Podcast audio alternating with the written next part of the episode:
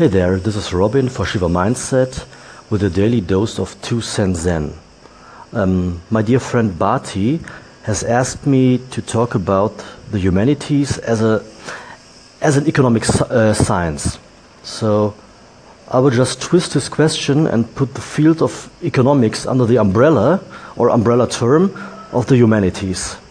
Um, humans, as living organisms, exchange oxygen and energy. So, so on the most fundamental level, part of being human is the commerce of nutrients.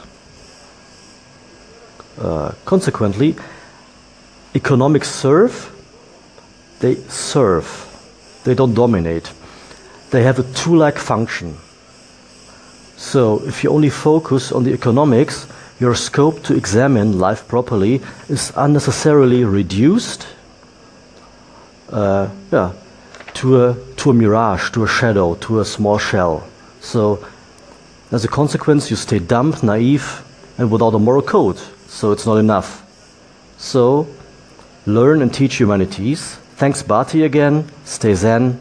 Robin.